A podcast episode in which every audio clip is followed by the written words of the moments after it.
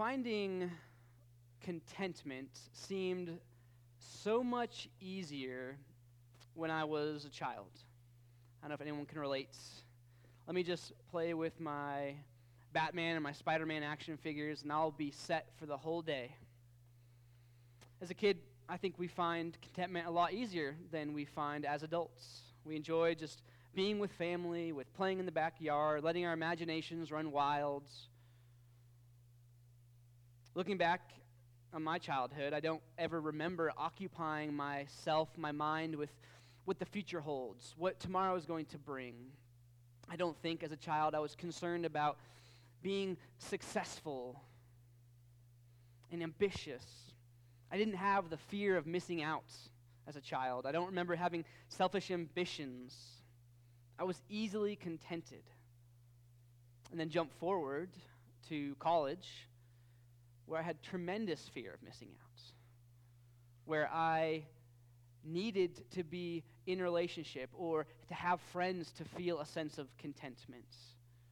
I was occupied by my desire for a successful career, that I would be a financial analyst on Wall Street, that when I graduate and I get a job, then I'll be content.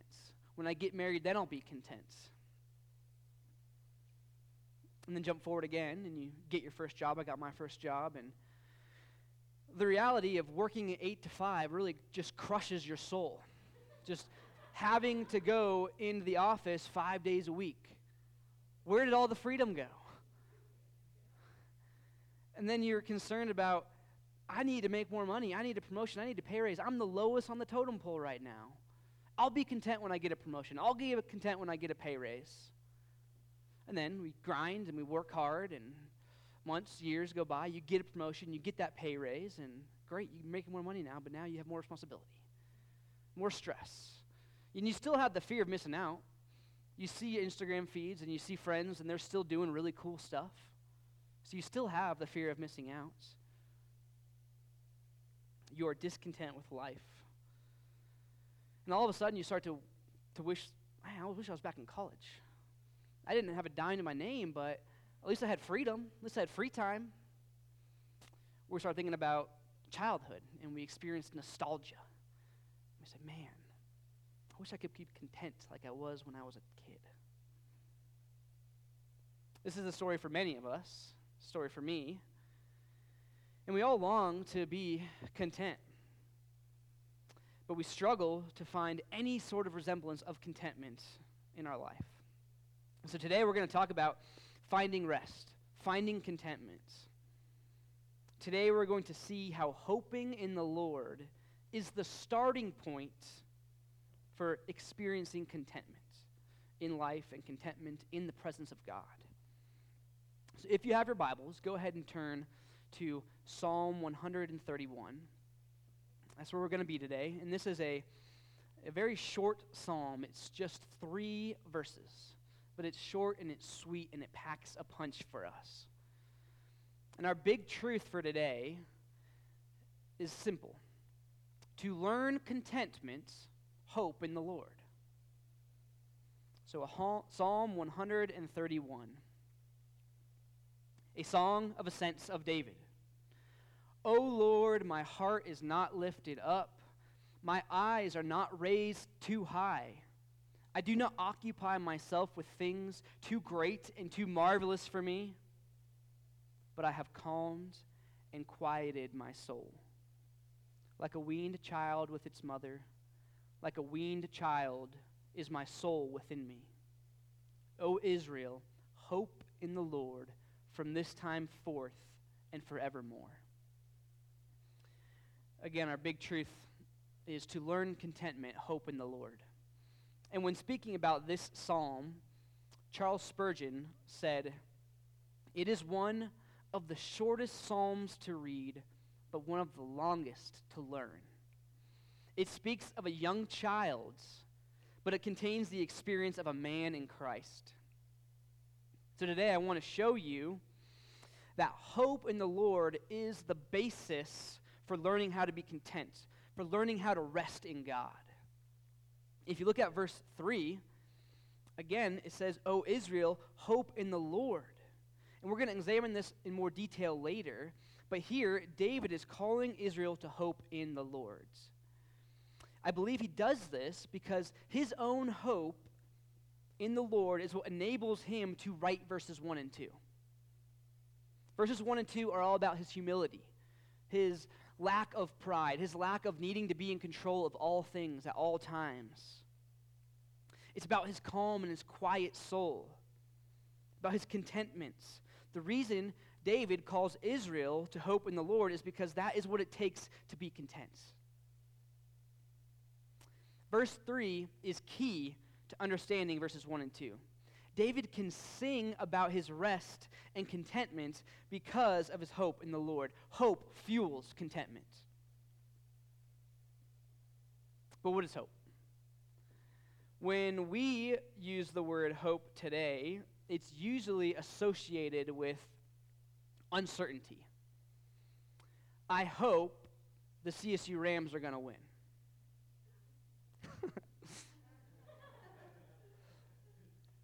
The biblical understanding paints a different picture.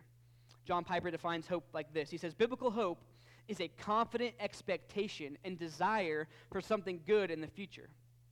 When the Bible speaks about hope, it means to have a full confidence, a full trust, a full expectation.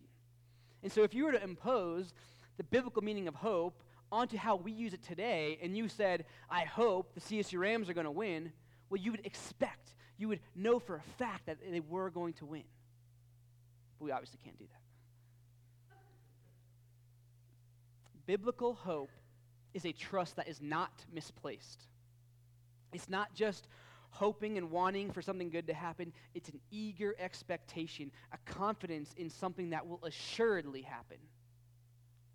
So David is saying that he trusts in the Lord. He is assured of his faithfulness, his goodness, his love, his justice, his kindness, his mercy. David has a confidence that salvation comes from God. And so I want to argue today that when we hope in the Lord, we can begin to be content. So, what's contentment then? Well, if you look up in a dictionary, you would see that contentment is a state of happiness and satisfaction. And that is an outcome of contentment, but biblical contentment means more. Biblical contentment derives its peace and satisfaction from God. Contentment is the quiet soul that rests in God's presence. So, with that as an overview and definition and a few key words, we're going to go ahead and jump into our first big idea, our first main point for today, which is this A hope in the Lord humbles the hearts. A hope in the Lord humbles the hearts. And we see that the title of Psalm 131 is a song of ascents of David. So David is the composer, and the Song of Ascents is a group of psalms that starts in Psalm 120 and it goes through Psalm 134. And Jerusalem was a city on a hill. And so each year, when Jews would travel to Jerusalem to observe festivals, they would journey up the hill. And it was believed that as they journeyed up the hill to Jerusalem, they would sing these psalms. They would sing these psalms of ascent. In verse 1, David says, O Lord, my heart is not lifted up, my eyes are not raised too high. David is showing a posture of humility. He is not elevating himself above the Lord. A heart that is lifted up and eyes that are raised too high are expressions of pride and arrogance. Eyes that are raised up are eyes that are looking down their nose at others. One commentator says that humility is honestly assessing ourselves in light of God's holiness and our sinfulness. David's heart is not proud, and his eyes are not haughty. And the heart in the Old Testament represents the inner person. It's the seat or the source of emotion, of will, of intellect, of conscience, of passion, of desire. So David is expressing that his whole being is in a state of lowliness. His whole being is in a state of humility. And the Bible often speaks of the sin of pride and the, the godly virtue of humility. God opposes the proud but gives grace to the humble.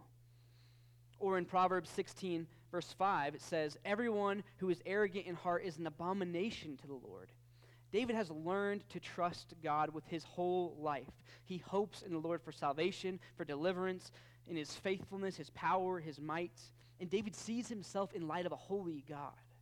So, this hope and this faith and this honest assessment of himself leads David to humble his heart before the Lord and to renounce pride. All that he is is because of the grace of God. Let's look at the second half of verse 1. It says, I do not occupy myself with things too great and too marvelous for me. In other words, David does not allow himself to be consumed by lofty things. He doesn't stress out about the things that are outside of his control. David understands his place as a mere mortal who can't fully know why everything happens the way it happens, who can't fix every situation. No, he trusts the Lord. He's content in him. And I think this passage speaks into our culture today.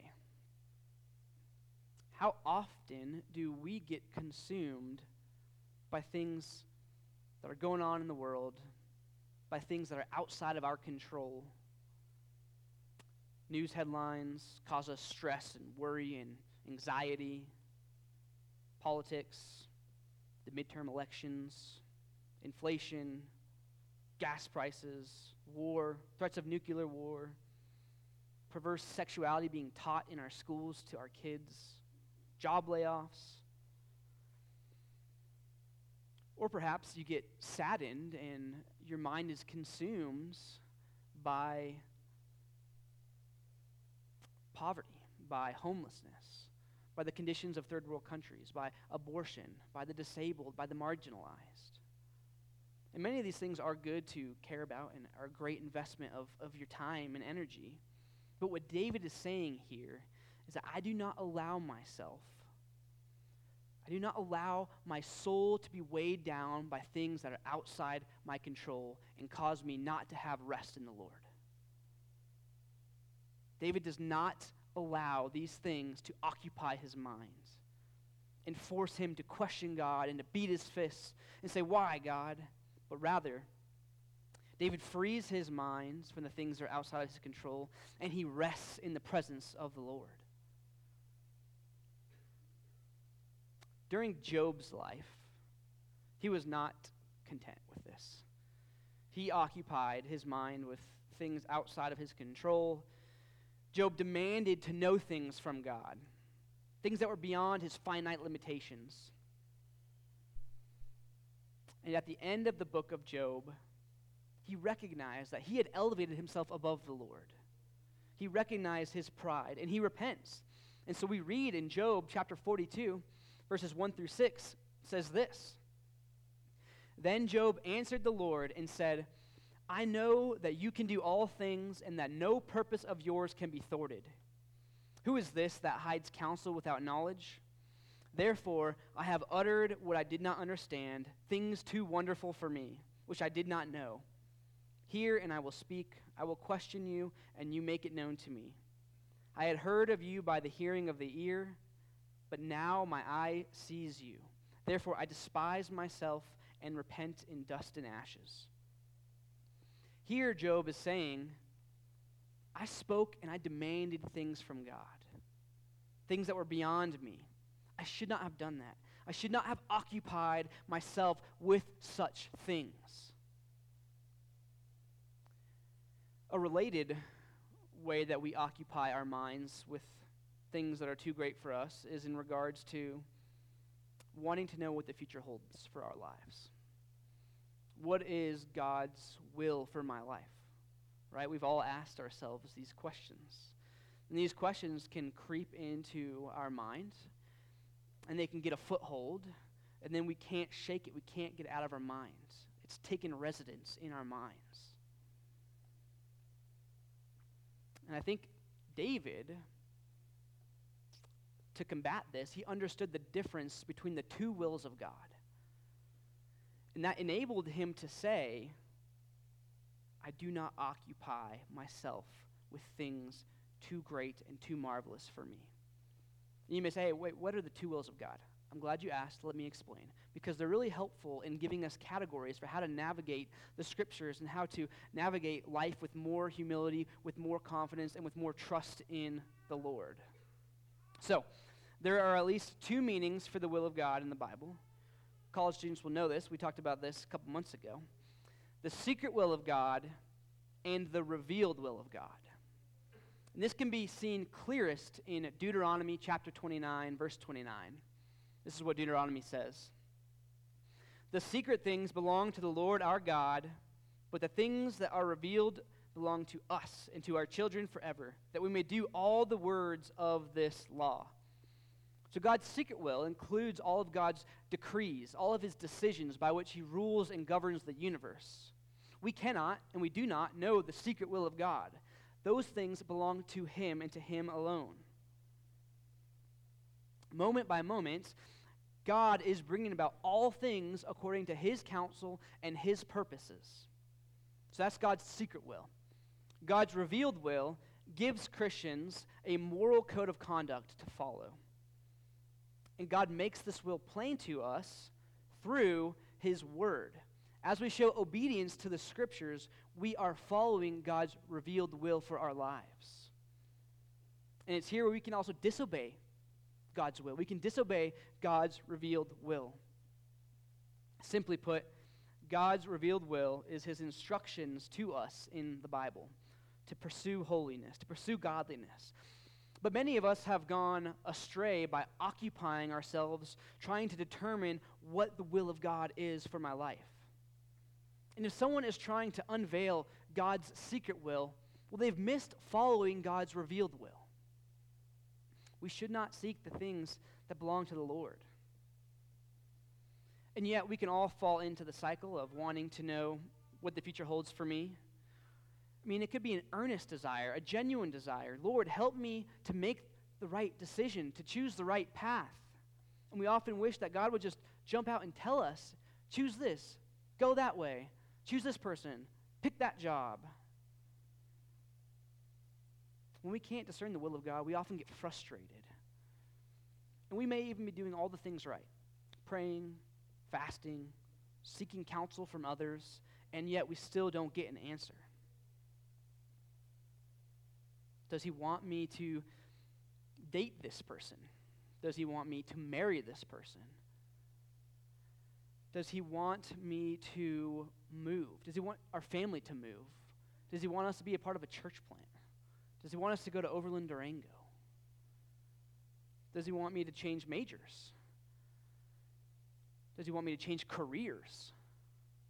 Does he want me to change jobs and, and pursue this other job because I don't like my job and, and maybe this job has more money and I can provide better for my family? Or is he telling me that I should just stay put in my job right now and learn to trust him and learn to be content in the situation? When God doesn't seem to answer, we get upset. And when we do that, we are elevating ourselves above God and we are demanding from Him what is too great and too marvelous for us. Rather, we ought to simply trust His secret will for our lives while striving to be obedient to His revealed will. When we do this, we are actually following the will of God for our lives. And when you do this, you're going to find that making decisions is a whole lot easier, and having peace and confidence in your decisions is also a whole lot easier. David has not occupied his mind with trying to know the secret will of God. Rather, David has chosen to place his hope and his trust in the Lord and to be obedient to follow his revealed will. He trusts in the faithfulness of God. He believes in God's unchanging character. He trusts that the Lord is sovereign and he is ruling and reigning. He recognizes his lowly estate before the Lord. Therefore, he does not occupy his mind with matters and concerns of the world. No, God is on his throne. He is reigning and, and ruling eternally, causing all things to happen according to his plan and his purpose. And captivated by this reality, David's mind is free from concern and he can rest in the presence of the Lord. Let's move on to our next big idea. Our second big idea is this a hope in the Lord stills the soul. A hope in the Lord stills the soul. Go ahead and read verse 2 again. But I have calmed and quieted my soul like a weaned child with its mother. Like a weaned child is my soul within me. Here we see David actively calming his soul. Notice that this isn't passive. The platitude, let go and let God, doesn't really have a place here, does it? The Lord does not just create a calmness and put it in David, and he just sits back and lets it happen. No, David is active in his pursuit of contentment. And often we can land on either end of this extreme, where on one hand we say, God is sovereign over every little thing, therefore he doesn't need me. I can just sit back. If he wants to make it happen, he's going to make it happen. That's one side. The other side is the people who say, you know, God helps those who help themselves. Therefore, I got to work, I got to grind, I got to like take control of my outcomes, take control of my life. It's all on me.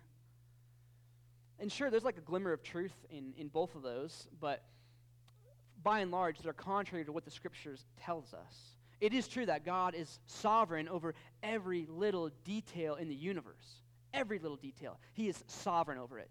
And it's also true that God tells us to make the best use of time, to work, to be active in pursuing holiness and godliness, to live out the Great Commission. These two things are compatible. We are to live according to God's revealed will while trusting in his secret will. And I believe that, that David's hope in the Lord enabled him to quiet his soul, to still his soul. He knows that the Lord is sovereign, that he redeems his people, that he loves his people. This hope makes way for David to say, I can calm and quiet my soul. I can do it. I can tell my soul to be still in the Lord's presence. He's actively making his soul be calm and quiet. And then he goes on and he compares his state of being to that of a weaned child with its mother. A child that has not yet been weaned is, is hungry. Uh, it, it's not simply content just resting in his mother's arms. No, he wants and demands food. He's unsettled until he is satisfied. But a child that has been weaned no longer is tossing about trying to get food, but rather a weaned child can simply just be in the presence of his mother. One commentator said, in contrast to the nursing child who needs the mother to satisfy her biological require, requirement for nourishment, the weaned child chooses to lean on the mother because of love and delight in her. By this striking image, the psalmist, David, indicates that he refused to let his drive for greatness steal his satisfaction in drawing close to the Lord. You see, a weaned child resting in his mother's arms is a contented child not a restless child. David is not demanding anything from God. David has calmed and he's quieted his soul, and now he can rest in the Lord. His soul has been stilled. He finds peace resting in God's presence. Does David's description of his rest and peace and contentment in the Lord describe you? It often doesn't describe me. It often does not describe me. I find it so challenging to simply sit and rest and to be still and to be content in the presence of the Lord. And our culture is one where stillness and calmness and quietness is so rare. We don't like silence. We don't like it. We like to relax, but we don't like to rest. We don't know how to be content in God's presence. How often can we spend an hour alone in prayer, in silence before the Lord? How easily interruptible is our prayer life? How often can you just sit there with no distractions, in silence, and just be content to be with the Lord? I believe that one of the reasons we struggle with rest is because there are obstacles preventing us from hoping in the Lord, and there are obstacles preventing us from finding time and space to actively calm and quiet our souls. And I'm convinced that one of the chief culprits is our cell phones. Our phones have the power to cause our hope to waver. They persuade us to hope in the things of this world rather than in the Lord. And our phones cause us to occupy our minds with so much stuff that there's no room for quietness. There's no room for calmness. Our phones and devices have made it so that everything is always on demand 24 hours a day. There is virtually no second of your day that you can't be interrupted. In many ways, I think that we have become slaves to technology, slaves to our devices. For most people, checking their phone is the first thing they do when they wake up, and it's the last thing they do when they go to sleep. Instagram, Facebook, TikTok, YouTube, ESPN, fantasy football, political commentary, Gmail, Outlook, Spotify, Apple Music, Google Music, various podcasts, texting, all of these things vie for your attention all day long. They demand it. So, which, which app is it for you? For me, it's email. I check my email constantly. It's podcasts. I can rarely do anything without listening to a podcast in the background. And I always do it on two times speed because I think that's more productive. I'm not getting anything out of it, but at least I can say I listened to it. And ironically, one, one podcast I was listening to noted that social media feeds are feeding us, right? We are constantly being fed, constantly scrolling. And this podcast commentator compared the way that we feed on social media to the way horses feed with a slop bag on. It's a constant. Except we are feeding on videos and stories and, and photos and images and headlines. Years ago, uh, before I was a Christian, uh, I remember finding this article, and it was on checking your phones. And I thought it was really good. And so I shared it on Facebook. So this week I went and I found that article. I dug back through Facebook, and I found it.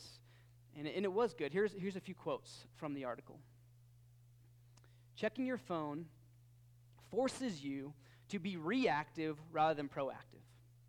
It creates pressure to respond to texts and emails when other people want you to. Checking your phone fills you with that frenetic, compulsive feeling that you might be missing out. Checking your phone tricks you with the trivial. It fools you into thinking that news and updates from the virtual world are more important than what's right in front of you in the actual world right now. And so I shared this and I commented on it. Remember, I have, I'm not yet a Christian at this time. And here's what I said I said, we need more calming influences in our lives. And I believe that will lead to more productivity and happiness. How right I was that we do need more calming influences in our lives, but how wrong I was that the outcome is meant for our productivity and our happiness. The outcome ought to be rest in the Lord, contentment in the Lord. And then, sure, happiness and productivity might come as a result of that, but the, the goal ought to be to rest in the Lord. And most phones nowadays have features where you can see how much time you are spending on your phone every day and on which app. And there's another telling metric tells you how many pickups you have a day. And a pickup essentially how many times you take your phone, you pick it up and you check it.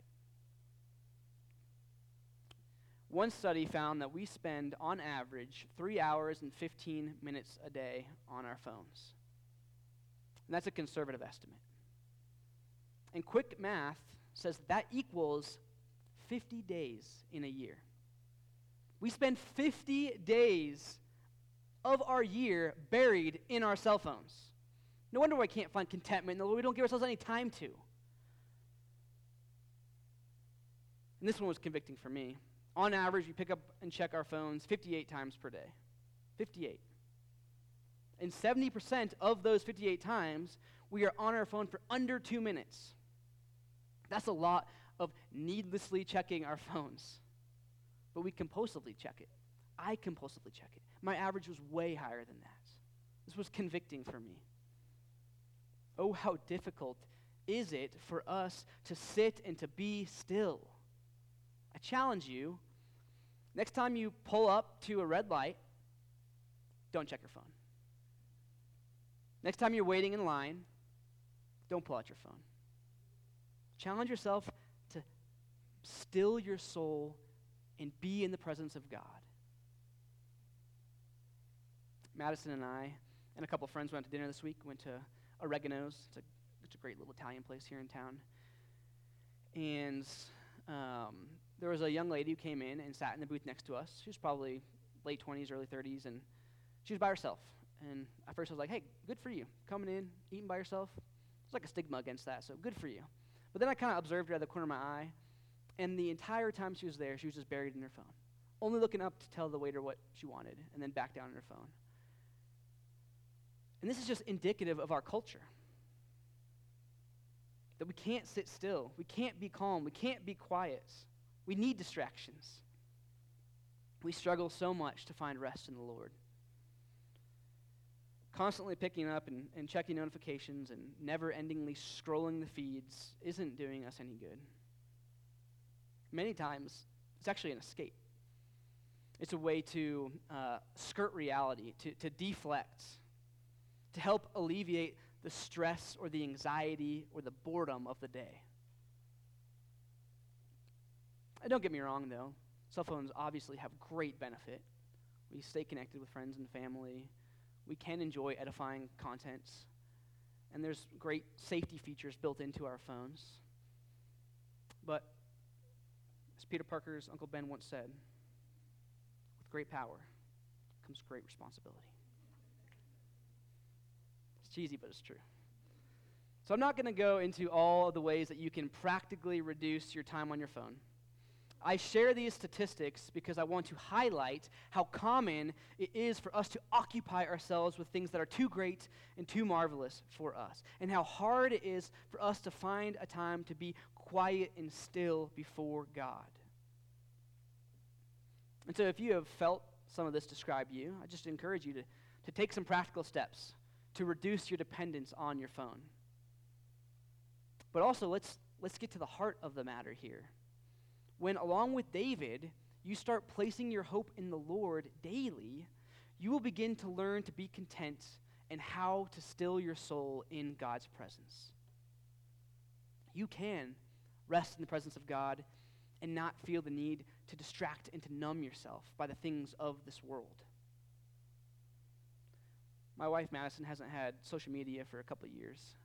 Uh, and she, uh, she often says how, how freeing that is. But recently, in the last month or two, she also removed all entertainment related apps from her phone.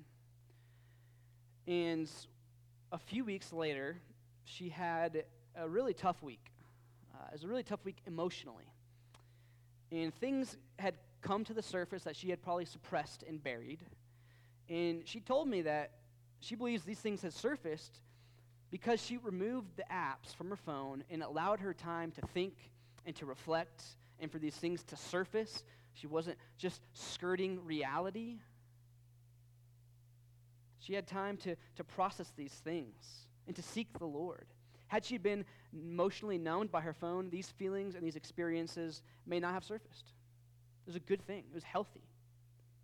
So, what escapes do, do you have in your daily rhythms of life that you're not allowing your time solitude with the Lord? Overland Church, hope in the Lord. That is the key to contentment. Know that He is sovereign and faithful and good and loving and worthy of your whole life. Hope in His promises. David desired nothing more than to draw near to the Lord like a child with his mother. Wean yourself from distractions, from dependence on your phone, from worrying about the things that are outside of your control. and draw near to the Lord. David was able to master his soul and silence it in the Lord's presence because of his, of his steady and sure hope. Overland Church, still your soul, draw near to the Lord, and find rest. Let's move to our last big idea, our third big idea for the day. This is the shortest one.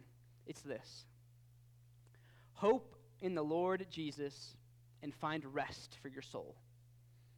In verse 3 says, O Israel, hope in the Lord from this time forth and forevermore. David calls Israel to the same hope that he has. Humility, contentment, rest can only be achieved through a hope that is fixed in God. And David's humility is even seen in this verse as he shifts the attention off of himself and onto Israel. David wants Israel what it, what it feels like to rest in God's presence. You see, David had many ups and downs in his life. There were seasons where David was obedient to the Lord, and then there were seasons where he followed his own fleshly desires and appetites, right? There's times when David was a good role model and, and times when he was not a good role model. In this psalm in particular, it does highlight David's godly characteristics, but there is still one who came after David who embodies this psalm more fully. King David was a shadow of a greater king yet to come. David was a foreshadowing of the Messiah, of the Christ, of Jesus.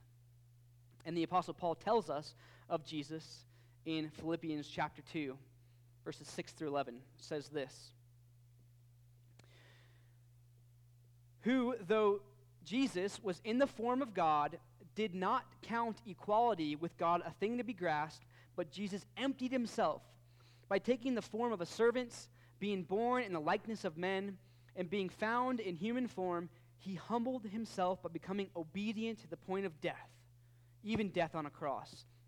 Therefore, God has highly exalted him and bestowed on him the name that is above every name, so that at the name of Jesus every knee should bow in heaven and on earth and under the earth, and every tongue confess that Jesus Christ is Lord to the glory of God the Father.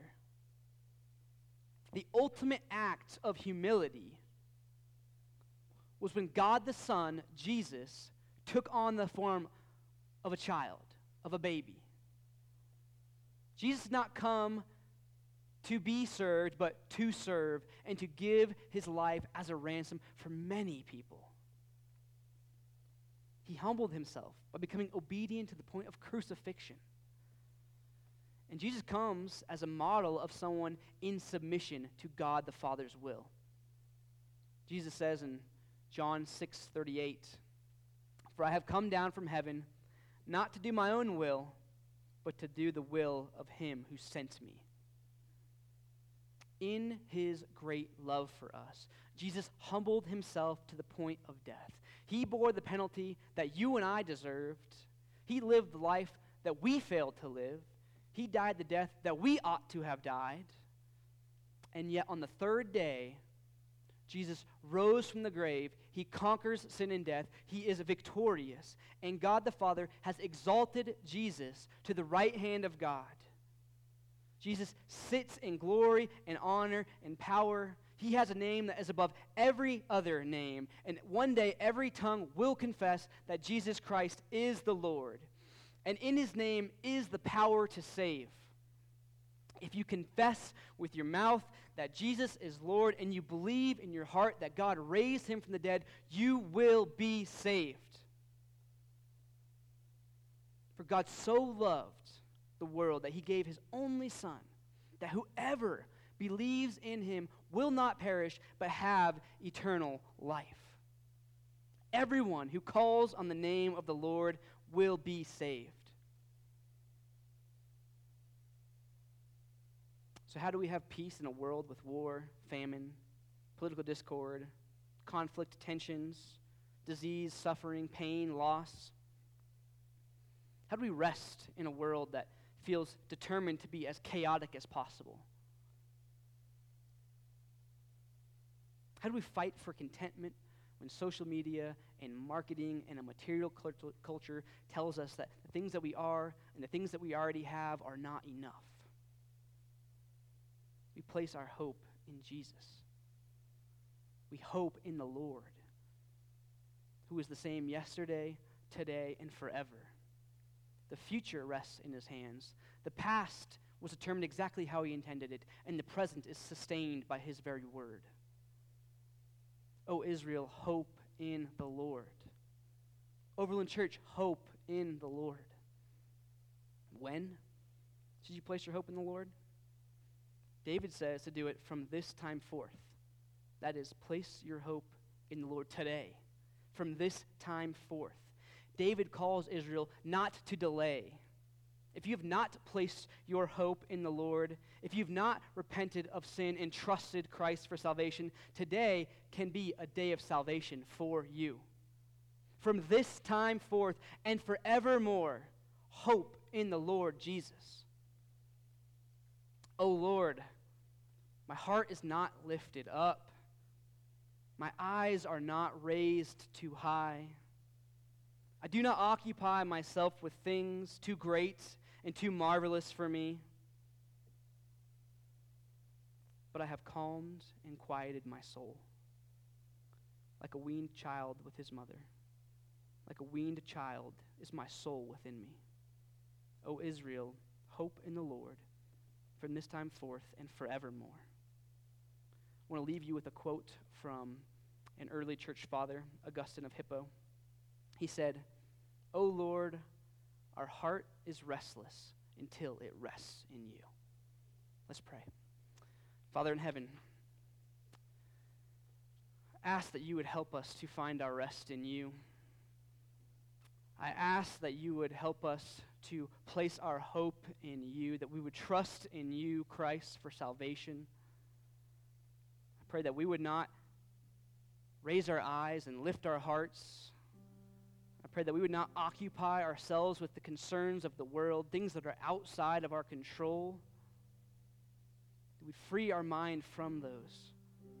That we would calm and that we would quiet ourselves in your presence.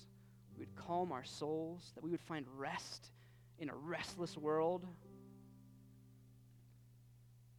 Help us to be content in you, like a child with his mother, like David in your presence, Father. Help us to free ourselves from distraction in whatever way that looks like in our personal lives. Maybe it is reducing dependence on our phones. Maybe there are other things that are distracting us, that are numbing us to you and your presence and your word. Help us to be freed from those things. Help us to place our trust in you and in you alone from this time forth and forevermore. We ask this in your name, King Jesus. Amen. Would you all please stand as we sing a song of response?